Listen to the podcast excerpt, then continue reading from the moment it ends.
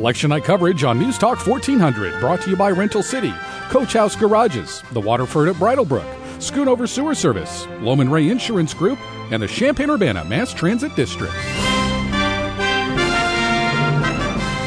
645 here at News Talk 1400. I'm Tim Ditman in the studio as our consolidated election coverage continues. As the night goes on, we'll have plenty of guests and all the results of these local races, mayor and city council, school board, park board, community college board, and much more. Also bookmark news-gazette.com for all the results and candidate interviews throughout the evening. I'm joined in studio by Michael Kaiser, and on the phone with us is News Gazette media reporter Tracy Crane, one of two reporters assigned to the Danville area, and we want to bring her into the conversation now to talk about several issues in Danville. Chief among them, the race for mayor. Ricky Williams Jr., Donald Cruz Jr., Steve Nichols, and Jim Mouse McMahon are the four vying for that position. For the first time in 16 years, Danville residents will be electing a new mayor. Ricky Williams Jr. was appointed to replace the departing Scott Eisenhauer.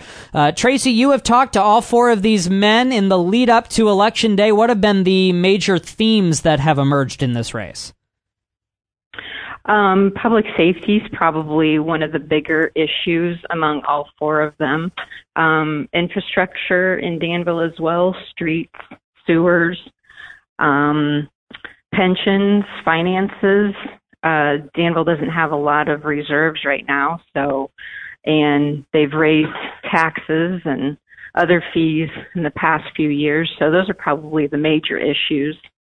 You mentioned public safety. Uh, you have reported it, and we have reported it here on the air. The retirement of Public Safety Director Larry Thomason, who has overseen both the police and fire departments.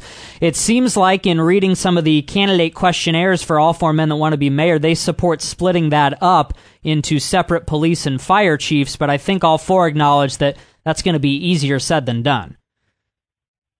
Yes, um, all four have said that. Uh, I think maybe Steve Nichols, at least in interviews with myself, he was a little hesitant about maybe fire chief just because of um, finances, but he says he supports the concept totally.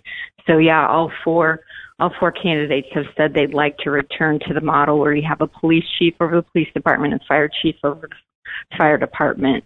Um, it's just coming up with the additional money to do that because um, Larry Thomason uh, was doing both for I think a little bit over seventy thousand a year was his salary when he retired on Friday.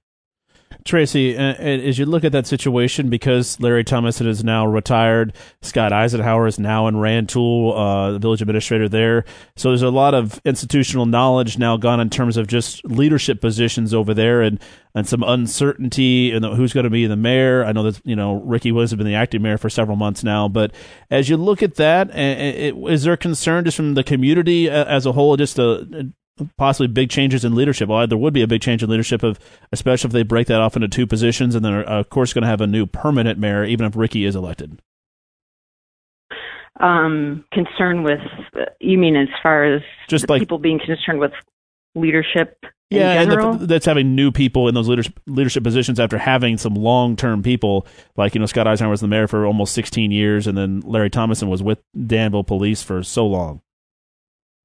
Yeah, um, I think so. I think there are definitely people who um, are going to miss uh, Thomason being in his leadership role and the mayor as well.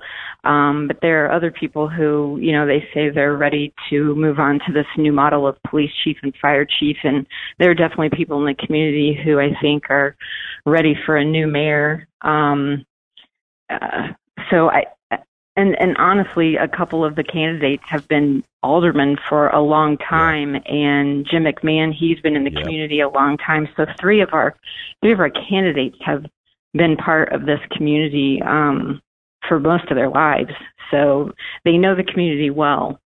How do you think uh, the last uh, few months for for uh, Mayor Williams has helped him, if at all, in, in, his efforts to get elected after being appointed to to fill the void when uh, Scott Eisenhauer left? Do you do you think uh, how do you think he's performed and, and the vibe about him as he tries to get elected tonight? Um, I don't think it's hurt him the time that he has been in. I remember me personally thinking that could be dangerous to step into this role, yeah. mostly because they had a budget, um, and it was it's not easy budgets any year here in Danville right now. Um, so I, I saw that as a possible. Um, that could be a detriment to your campaign, um, making some tough budget decisions right before an election. But I don't think it's hurt him. Um, and he has made some of the cuts that he said that he would make. Um, so I don't think it's hurt him. If anything, maybe it's shown that he can make some tough decisions. We're talking with reporter Tracy Crane from the News Gazette Media Newsroom on our consolidated election coverage. She is following all of the Danville races, several city council races, and the big one is a four way race for Danville mayor. Tracy, in recent weeks, you've also had another interesting issue on your plate, and that is a proposed wind farm in Douglas County. I know you've written a lot about that. That has uh, a lot of people fired up down there. For folks who have maybe missed some of that coverage, kind of reset for us. Where is that issue at right now? Well, I think right now they're waiting for two um, lawsuits to play out. Um, two townships in Douglas County uh, created their own zoning rules regarding the wind farms, and the company um, has now taken them to court, and they're trying to show that the Douglas County uh, ordinance that regulates the wind that would regulate the wind farm should take precedent over the township zoning. Um, so those two cases are playing out in court right now. Very good. That is Tracy Crane from Danville, a part of our News Gazette Media News team. Uh, we will read your coverage online and in the print edition of the News Gazette. By morning, we should know the next Danville mayor. So thanks for joining us, Tracy. Thank you.